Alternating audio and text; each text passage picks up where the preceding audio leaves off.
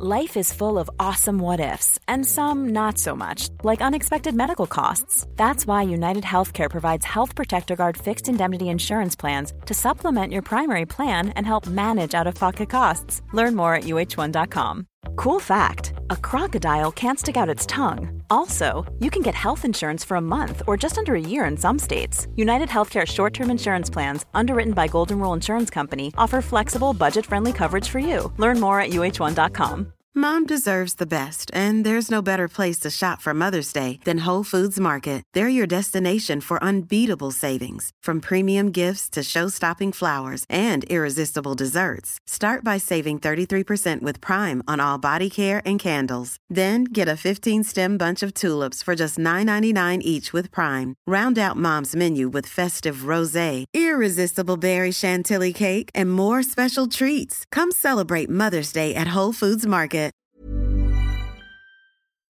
Hello, guys and girls. The program you are about to hear will be both fun and educational, but it is not a substitute for medical advice. Although we are doctors, we are not your doctors.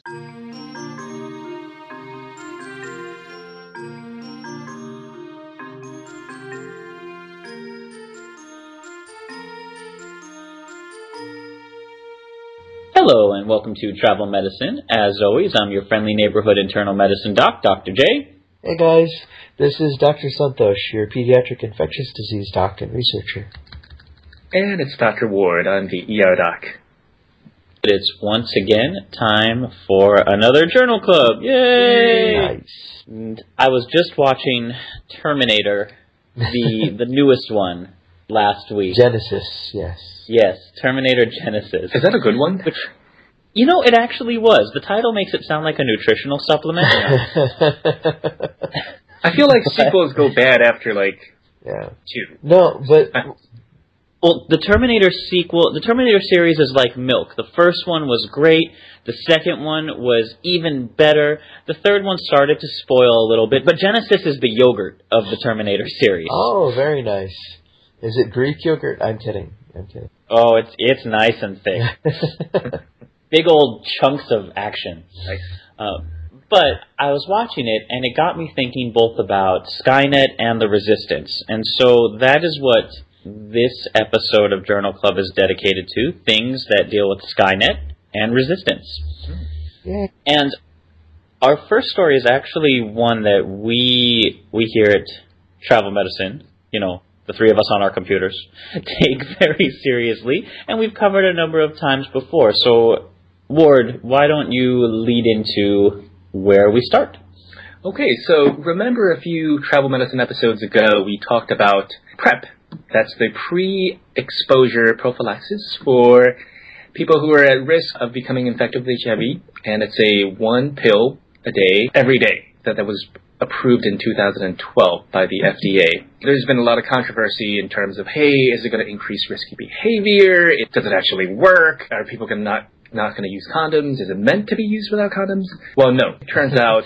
uh, so Well, that that's- was the that's first. All right, moving on. Next article. Moving on, no. Uh, There has been a follow-up study about six months ago or a year ago saying that it was almost 100% effective. Well, this new study came out, and it's a case study of a gay man in Canada who has been taking this medication every day for two years, and he contracted HIV while taking this medication. He's adamant that he's been taking this medication every single day, and they even did a blood spot test, which I'm not sure what a blood spot test is, because Truvada you can test there is a test to see if you've actually been taking it.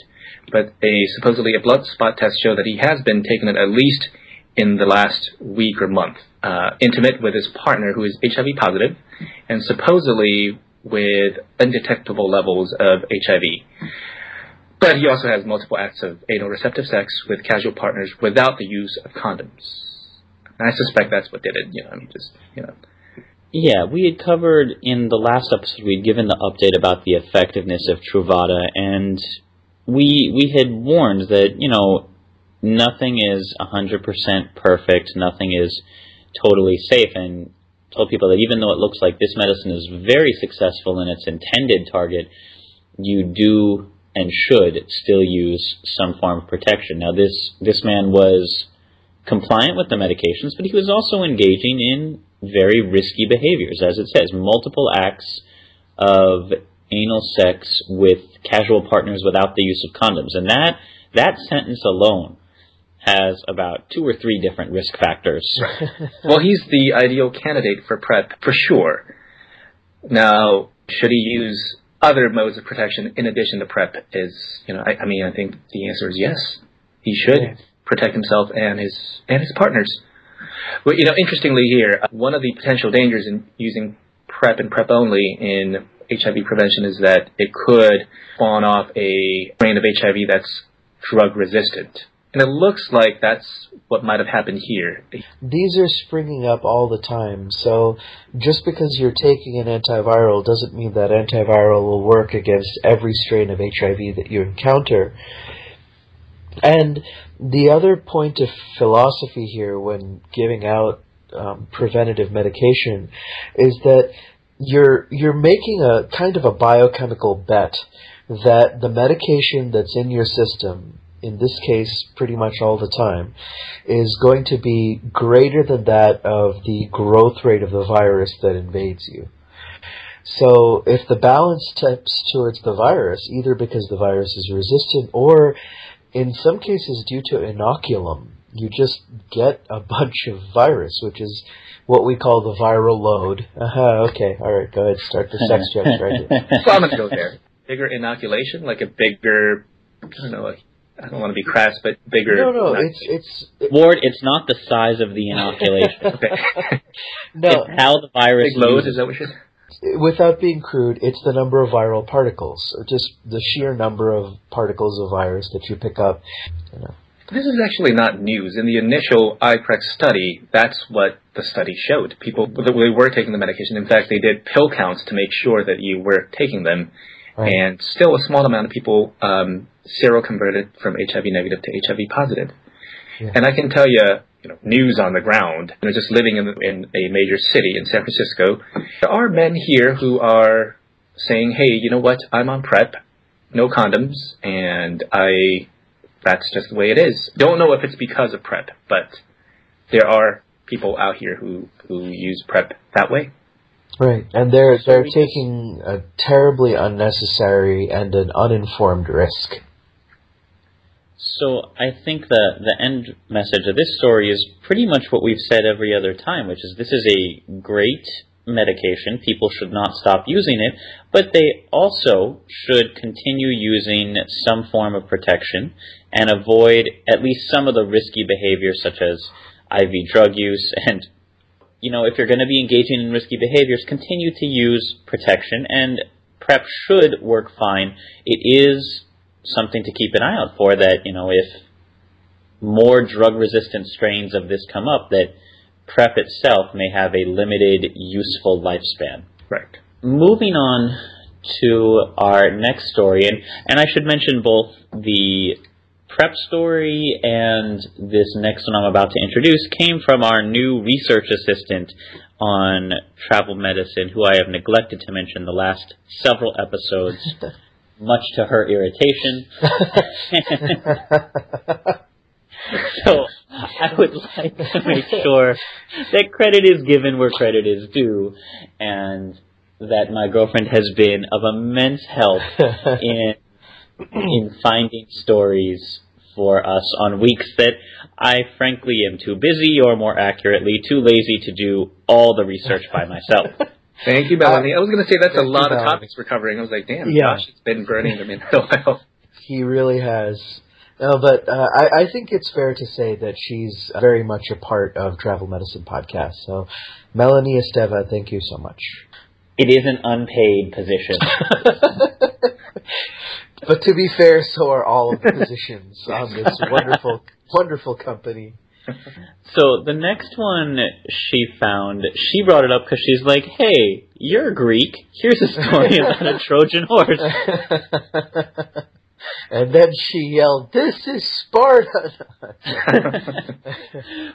Cancer is another area where there's many, many resistant types of cells. And very often, cancer cells become very drug resistant, and that's why multiple chemotherapies are necessary. That's why people end up having a lot of side effects from having to take a bunch of drugs. So this next story is the the fancy headline is researchers kill drug resistant leukemia cells using a DNA Trojan horse attack. And the photo credit is your days are up, leukemia. yeah. I, I always love the sensationalism of of some of these headlines, and I really give credit to these editors. But this is from a study at Ohio State University, and it's a proof of concept study, meaning that it works in the lab. It has not even been attempted on really humans yet. It's not ready to become the next stage in cancer fighting. It's a very young John Connor resistance who needs to be protected and nurtured. you got to start somewhere. Yeah, yeah. Sure. Um, but as for the actual story, you know, getting getting cancer killing drugs to go exactly where they're needed is is very difficult. And the newest field that may lead to it is appropriately enough nanotechnology. So this is from the journal Small, which I did not even. This journal is so small, I was unaware it existed. We're coming up uh, with journals all the time, and it it's seriously to start to fill a need. Nature and science are, you know, they're wonderful for covering these all-encompassing leaps forward, but a lot of the time you have technology which doesn't have a niche journal. A, it doesn't have a place for the article to go that is really a home for such kind of cool technology. So now there are journals for nanotechnology, and Small is one of them. And, and I would encourage anybody who's interested in in reading journals. Science and Nature are two of the biggest for pop culture. They're a great way for the average person on the street to get a feel for what's going on, and they don't always use anywhere near as much technical jargon as you know journals like Small or the Journal of Sexual Medicine, another favorite over here. Well, I have to say, props to Small for making the title exciting. Researchers at Ohio State University were treating mice with AML, or acute myeloid leukemia, and using a drug that in the past has been very common, daunorubicin, and they had found that some of the cells were entirely resistant to this type of treatment. And the way that resistance worked is when the chemotherapy entered a cancer cell, the cancer cell would quickly respond and pump it right back out through small openings in the cell walls, like those cartoons where somebody runs in through one door and all of a sudden straight through and out the other side. yeah, these are these are called efflux pumps. So, and you know that that's a great term right there. Efflux pumps are ubiquitous in nature, meaning they're everywhere. So bacteria have them, human cells have them, and their basic uh, function in many different ways is to take particles from inside the cell and they pump them out, sometimes using energy. So you have a particle like daunorubicin, sorry, which is supposed to act within a cancer cell to essentially tear it apart. But as soon as that particle is recognized, it's chaperoned up to the efflux, and poof, taken outside of the cell where it's now harmless. So all the drug will be floating around, but all it will be doing is causing a side effect in those cells which don't have the efflux pump. But the, the cancer cell, which is a monoclonal line a lot of the time, so it's a single cell which is divided, divided, divided, so they're all clones of each other, all have this efflux pump, and so they're all going to pump it out. So all of a sudden the drug becomes useless for the cancer. Now the team managed the team at Ohio managed to carefully manipulate strands of DNA, former viral DNA, and make an origami structure with complex folds that can be created in just 10 minutes that are only 100 nanometers across, which is a thousand times smaller than a human hair. And you could take tiny little itty bitty you know, gumdrops of the chemotherapy and wrap them up in these little pods and then release them into the leukemia cell-filled environment. The pumps don't know how to get those out, so the they infiltrate the cells And when a capsule is sufficiently deep inside the cell, the capsule breaks down and the anti-cancer drugs are released. The cell can't react in time to pump the drug back out and it dies. Now this makes perfect sense to me because I am awful at origami and it can easily defeat me. so I can only imagine that it could defeat my cells even faster. And you know, they're showing these electromicrograph microscope pictures of these little origami structures. And I can just picture a cancer cell going, doo, doo, doo, doo, oh, that looks fine. Come on in. what can go wrong? I, I wonder why they designed the capsules as little as little swans and frogs. Yeah.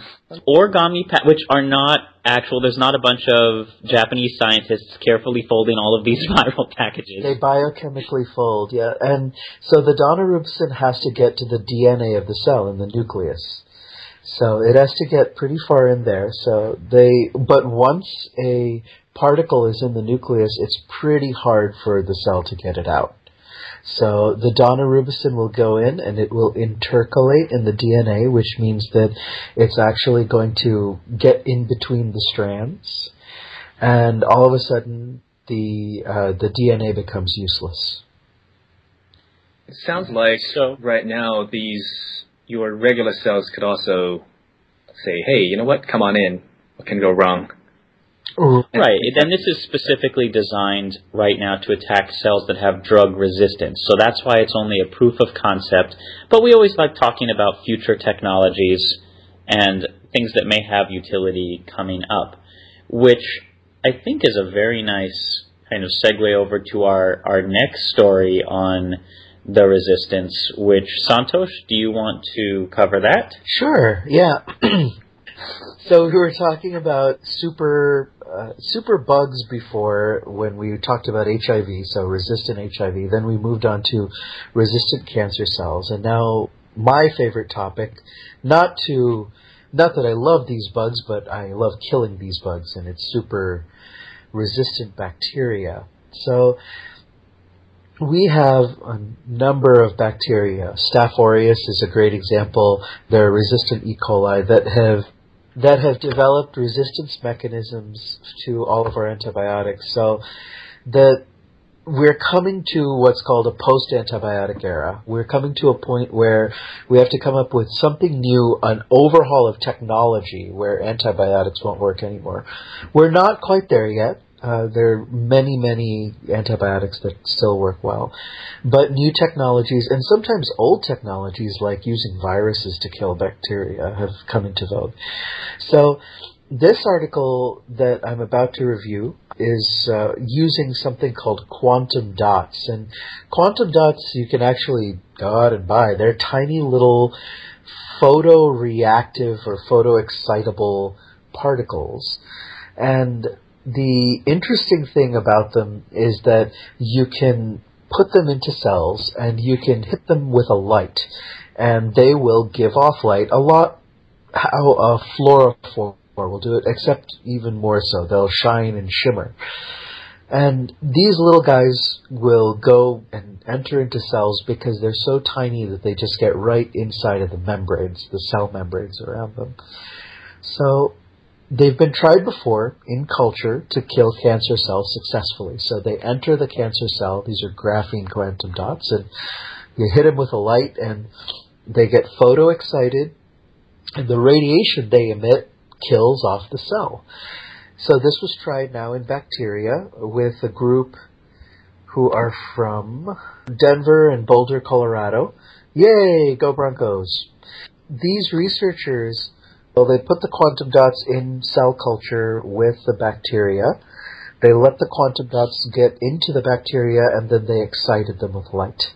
And boom, they killed Klebsiella, which is a horrible gram negative stool bacteria, which when it gets into your bloodstream is horrible. It kills Staph aureus. It killed a very broadly resistant E. coli and a strain of Salmonella. So we had a, a, wonderful breakthrough on top of that, and the reason that this got into the journal Nature is that they were actually able to co-culture the E. coli with a strain of human cells. And they were able to get the quantum dots to go into the E. coli and kill them while leaving the human cells intact. And that's a big step, even in culture, to show that you can kill off the bacteria but leave the the host, in this case, it's in a test tube, but the host intact. Just for a frame of reference, these quantum dots, we said the, the origami nanoparticles were a thousand times smaller than a hair. The quantum dots are individually 20,000 times smaller than a human hair. and wow. bad news for mole people, quantum dots are inactive in the dark. Yes. They have to have some kind of light to be effective. So once you have them, usually you hear avoid sunlight from your doctor. Here it's going to be like, go out, get that tan. well, but that may not. I would love it if my doctor wrote. I would love it if my doctor wrote me a note that says, "Go to Hawaii, lay on the but, beach." We do, that's hilarious. We do have to say though, for instance, if you're trying to treat a bloodstream infection or an abscess that's in the liver or something like that, you're in trouble because there's no light inside of the human body. We do not emit light. Um, now, is this only a visible spectrum of light or do they mean, do they mean electromagnetic waves? Because certain electromagnetic waves like X-rays, like microwaves, like other you know radiation, can penetrate tissue that that are not as sexy as laying on a beach, but uh, sure. might get into the bloodstream a little bit better or into the liver a little bit better.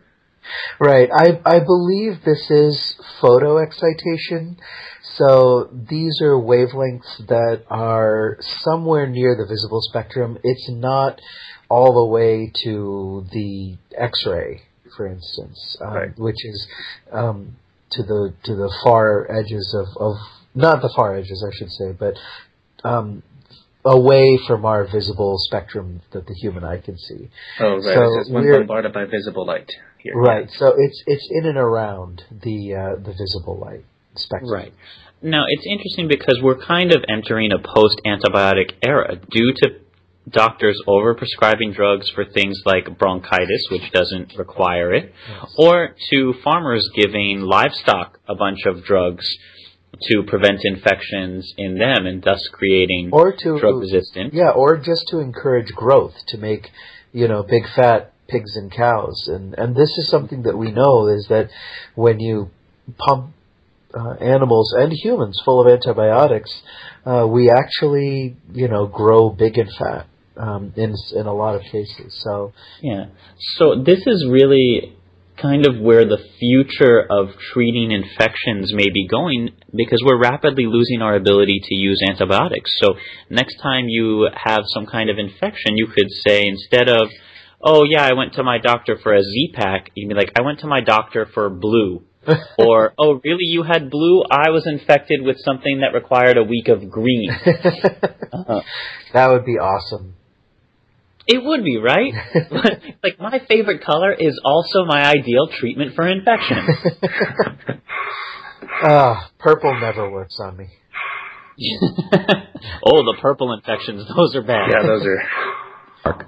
So now that we've learned a lot about the resistance, whether being treated with purple or using origami to defeat cancer, or even just development of resistance to PrEP, I think it's only fair that we give equal airtime to Skynet, to the electronic overmind that will attempt to destroy us all. uh, we're now you guys know I have a very mixed mixed feelings in terms of a lot of technology. On the one hand, I do want people to be more educated, and I encourage everyone to go and look up their conditions and have questions for your doctors. On the other, I'm always very leery of things that just make the person on the street the equivalent of a Imagine the softest sheets you've ever felt. Now imagine them getting even softer over time. That's what you'll feel with Boll & Branch's organic cotton sheets. In a recent customer survey, 96% replied that Boll & Branch sheets get softer with every wash. Start getting your best night's sleep in these sheets that get softer and softer for years to come. Try their sheets with a 30-night guarantee. Plus, get 15% off your first order at bollandbranch.com. Code BUTTERY. Exclusions apply. See site for details. Ever catch yourself eating the same flavorless dinner three days in a row? Dreaming of something better? Well, HelloFresh is your guilt-free dream come true, baby. It's me, Keke Palmer. Let's wake up those taste buds with hot, juicy pecan-crusted chicken or garlic butter shrimp scampi. Mm. Hello Fresh. Stop dreaming of all the delicious possibilities and dig in at HelloFresh.com. Let's get this dinner party started.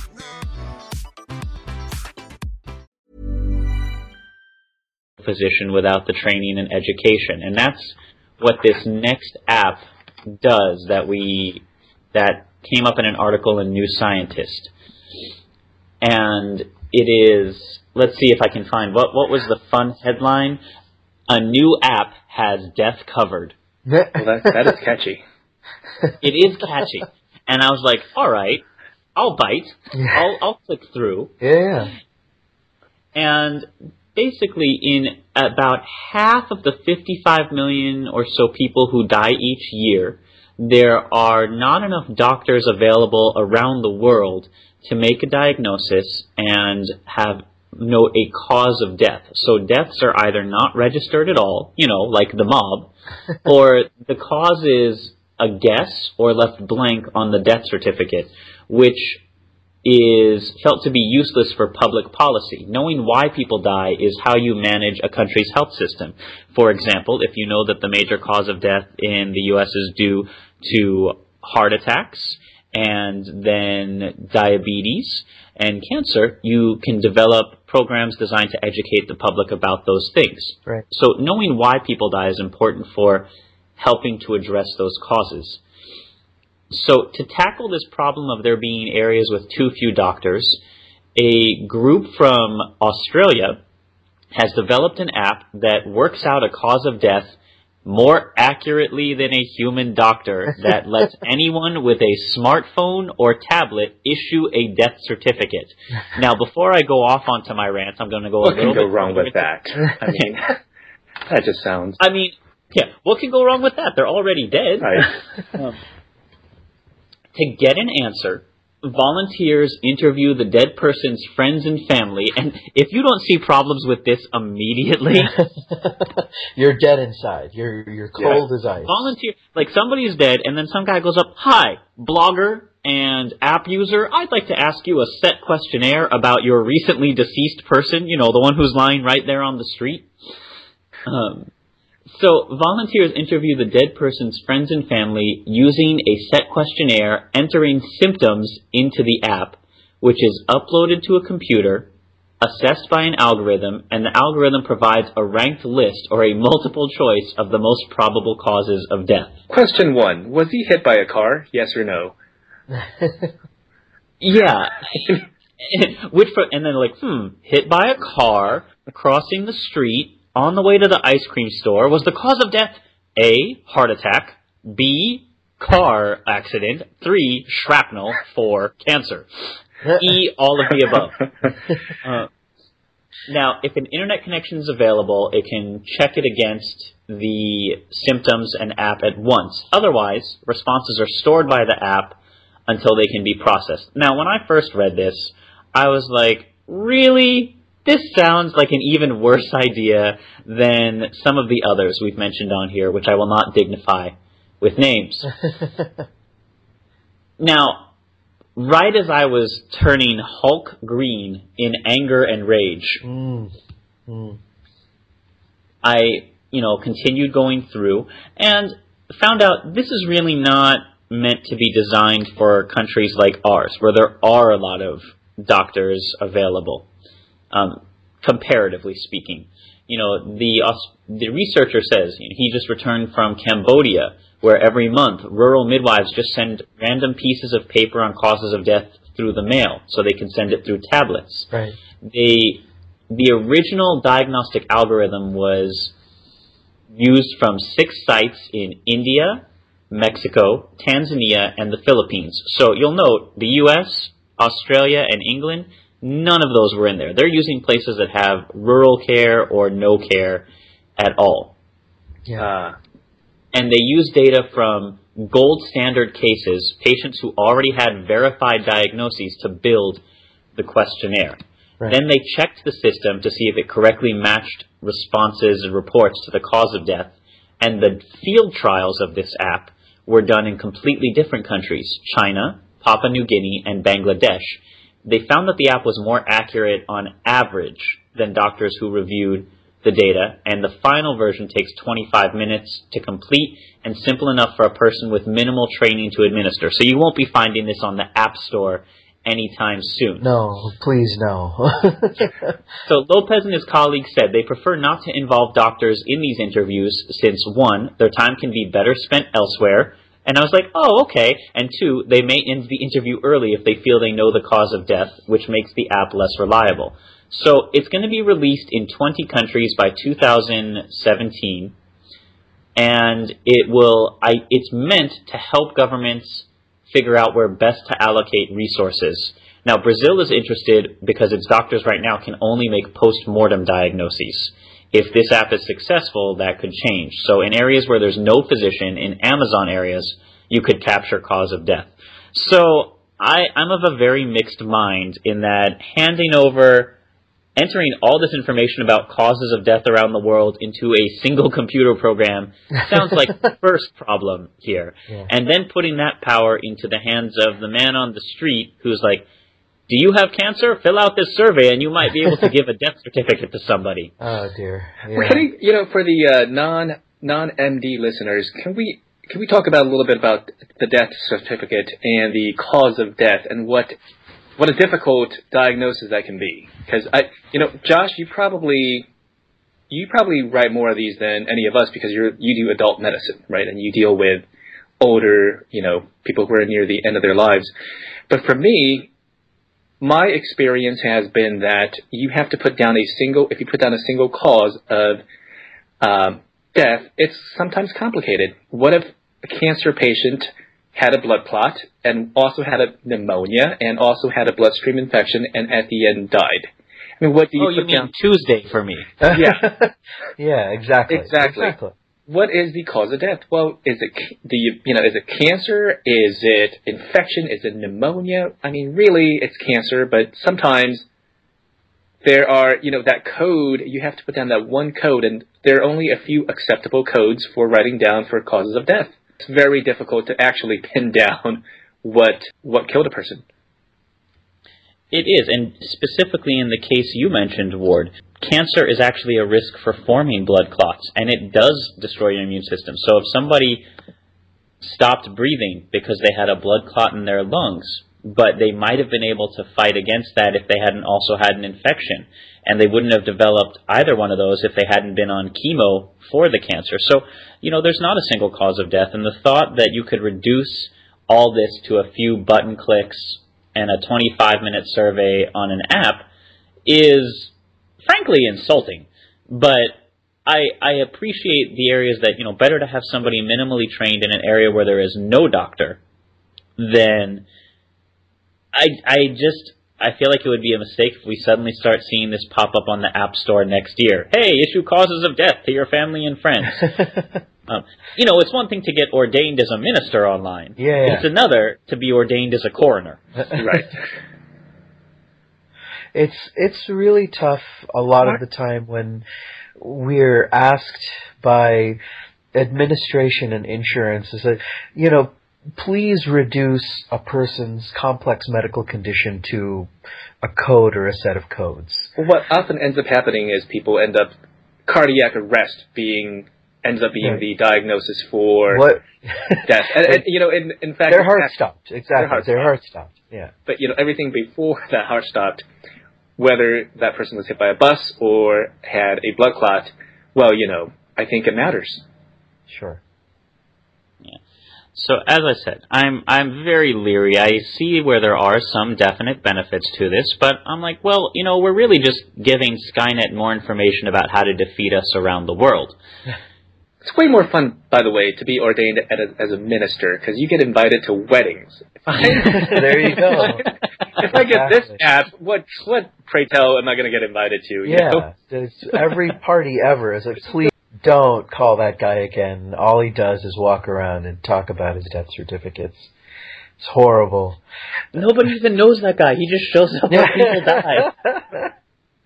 No, I I think that a we have to get the the computers have to get much much better at uh, symptom recognition. The questionnaires will have to get much better refined, and we'll have to get much better at human computer interaction and be able to trust those machines before these types of programs can be implemented. Because otherwise, it is just surrendering decision making to an, an algorithm, and that's not the right thing to do. Well, moving on to our next Skynet story. This one comes out of New Scientist, and just see if you spot the problem in the headline alone. Artificial intelligence reads doctor's notes to find hidden links in cancer cases. yeah, there you go. I can't see how that could go wrong at all. Yeah. So, a team at Sloan Kettering Cancer Center in New York is training an artificial intelligence. Those words always send a shudder down my spine. training an artificial intelligence. There you go. Yeah, yeah, absolutely. To find similarities between cases that human doctors might miss. Now, that's not a bad idea, right? We're humans. We are going to make mistakes. You can't pick up everything. Right. So the software combs through a hundred million sentences taken from clinical notes about keep about people with cancer and looks into all that data to try to find something interesting. Now, first off, I want to know how a computer in artificial intelligence is managing to read 100 million notes of doctor's handwriting. there are times that I can't even read my own notes. No, but that's the uh, that's true. Well, that's why the machine's if it's, if it's handwritten, yeah, if they are handwritten notes rather than electronic medical records, then just the the handwriting and the the letter recognition alone you know, I, I it was it was horrible, you know, and and still to this day, handwriting recognition is not great. So, if it's trying to look through that many notes uh, at once, I can't imagine what the error rate is. Let's give him the benefit yeah. of the doubt. I, I so, probably. So this patient, this patient was infected with dragon. uh, but the program basically takes the sentences and sorts them into clusters such as symptoms, medical histories, observations, and it may report a common observation across several different medical records. So if a doctor's note recommends a particular course of treatment for, say, leukemia, and this notes that around the country, all the doctors it's pulling from all tend to recommend this treatment, even though the standard of care may be something different. It could pick up on a noteworthy connection, and it shows relationships between different comments or courses of treatment. So now the clusters are being compared against the records of about 2,000 people with different kinds of cancer, and the researchers are looking for hidden associations between these notes, genes, and blood sequencing. So people with similar genetic results might have the same kind of note in their files. So it might show that, oh, people with this gene respond better to this kind of treatment. Right. People with this gene respond better to this. So the hope is that these associations will inspire ideas for research. And it is not meant to do anything other than generate research topics. So in that sense, I'm like, okay, but we're still teaching another computer about all our weaknesses. and, you know, I'll tell you, when the Terminators come, it's not going to be giant Arnolds. It's going to be tiny little bugs yeah. dispersed dispersed at our system with each of our weaknesses. Oh, forget right. that. If if a Terminator just showed up and showed me my Google search results, I would die of embarrassment. I mean, they have me they have me beat right there. Ward, you will surrender now, or I will show everyone your porn. Oh God, take me. so that is resistance and Skynet, or The Rise of the Resistance. Now, there is one journal article that didn't quite fit into any of any of these topics, but the headline I know is so sensationalized that I feel it would be a disservice to not cover and debunk it. Hmm. Gotcha. Now, Ward, you mentioned this a little bit earlier, so I'm just going to go ahead and read the headline, and then I will let you two discuss. All right, so this one came from IFL Science, which you know, I love them and I'm glad that they're getting people interested, but I am starting to get a little irritated with their their clickbaity, BuzzFeed sensationalist headlines. Yeah, it's it's bad. So the headline is, and for those of you who are turning it off after this, please keep in mind we're going to explain why this is not what it sounds like. Scientists have reversed autism in mice. I think the only word I like in there are scientists. I like mice. mice, mice are good too. If if the if the headline was scientists mice. Yay! Uh, yeah. So here's the problem. I mean, there's so many problems with that sentence, but the very first one is there's not a single cause of autism. Right. Autism, when everybody out there, listen, when you hear the word autism, you should think of the word cough or rash. It's a symptom. It's, it's what we see on the outside. It is not the underlying diagnosis or the cause. So this is a end result, you know, when you see an autistic person, their their behavior that you see is the end result of some process and each one can be varied from you know one case to the next with several you know cases that are kind of clustered together so in this case we're going to be talking about a potential genetic cause of autism Right. So the actual suggestion made so- by this study. sorry uh, potential genetic cases of some some cases of autism Right. So the the better, less exciting headline, but more accurate version of the story would be a new study suggests that scientists have managed to reverse some autism-like behaviors yeah by manipulating a single gene in young and adult mice. there you go The gene is called Shank3, so you basically the the headline also could have read scientists shank mice into autism. out of That autism. would have been that would have been a much more accurate and catchy catchy title. Shank- Mice get shanked, end up autistic. You. Well, Santosh, you're our researcher, Yeah. so why don't you why don't you explain the research behind this autism study? yeah, I, I'm I'm happy to do that. So these, first of all, you're dealing with mice who are actually engineered to be autistic. So you have a, a clonal line of mice that are that are autistic. For and, and they've been bred that way, and for for this particular research. So the idea behind this is really simple. The scientists were looking for uh, a genetic cause of autism, and this is a um, a line of mice that have been genetically manipulated to have autism, but their reasons or the collective reasons for why they have autistic behavior is not fully known.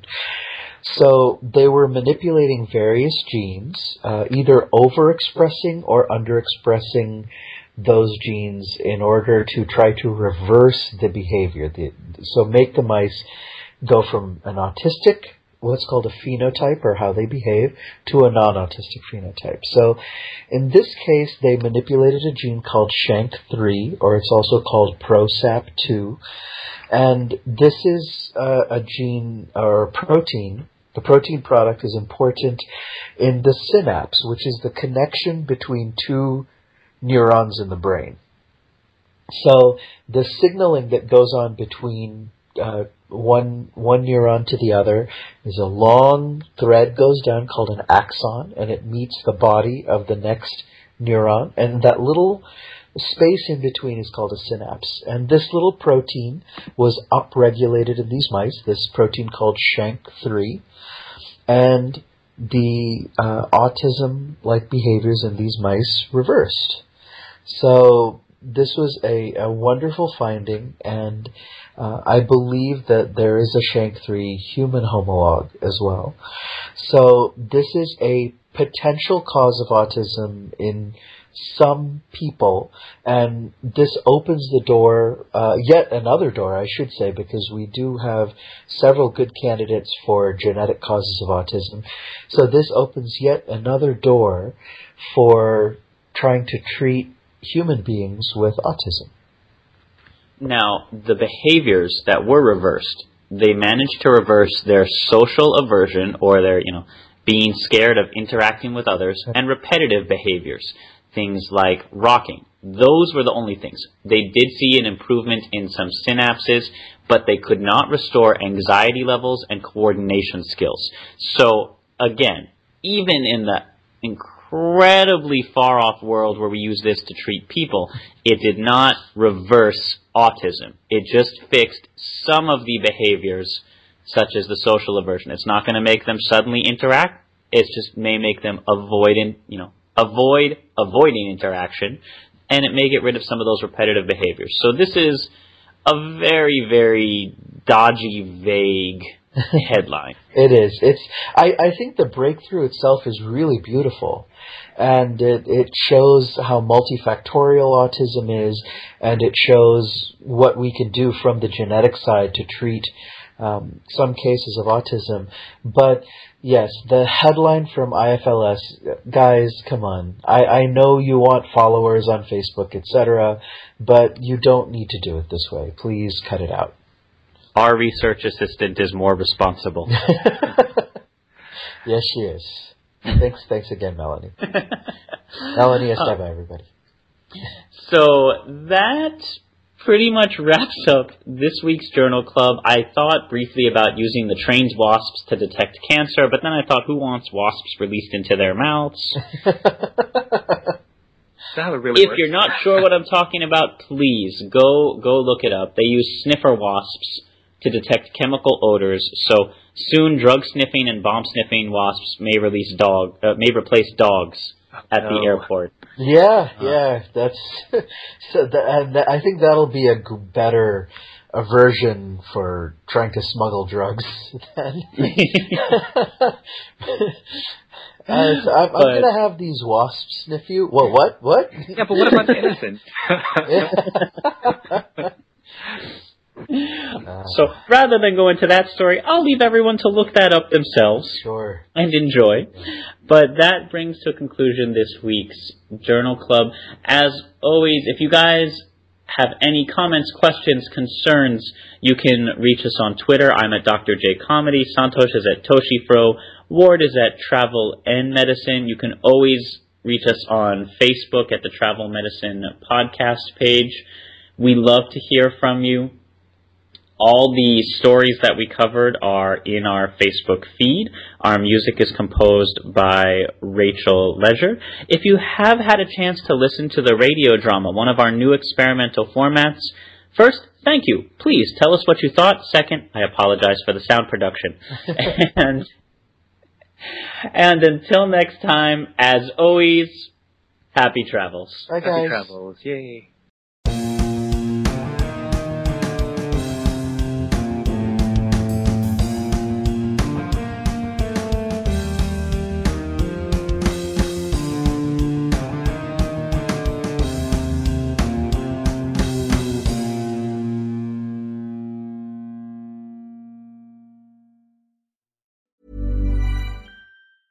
Mom deserves the best, and there's no better place to shop for Mother's Day than Whole Foods Market. They're your destination for unbeatable savings, from premium gifts to show-stopping flowers and irresistible desserts. Start by saving 33% with Prime on all body care and candles. Then get a 15-stem bunch of tulips for just $9.99 each with Prime. Round out Mom's menu with festive rosé, irresistible berry chantilly cake, and more special treats. Come celebrate Mother's Day at Whole Foods Market. Mom deserves the best, and there's no better place to shop for Mother's Day than Whole Foods Market. They're your destination for unbeatable savings, from premium gifts to show-stopping flowers and irresistible desserts. Start by saving 33% with Prime on all body care and candles. Then get a 15-stem bunch of tulips for just $9.99 each with Prime. Round out Mom's menu with festive rosé, irresistible berry chantilly cake, and more special treats. Come celebrate Mother's Day at Whole Foods Market.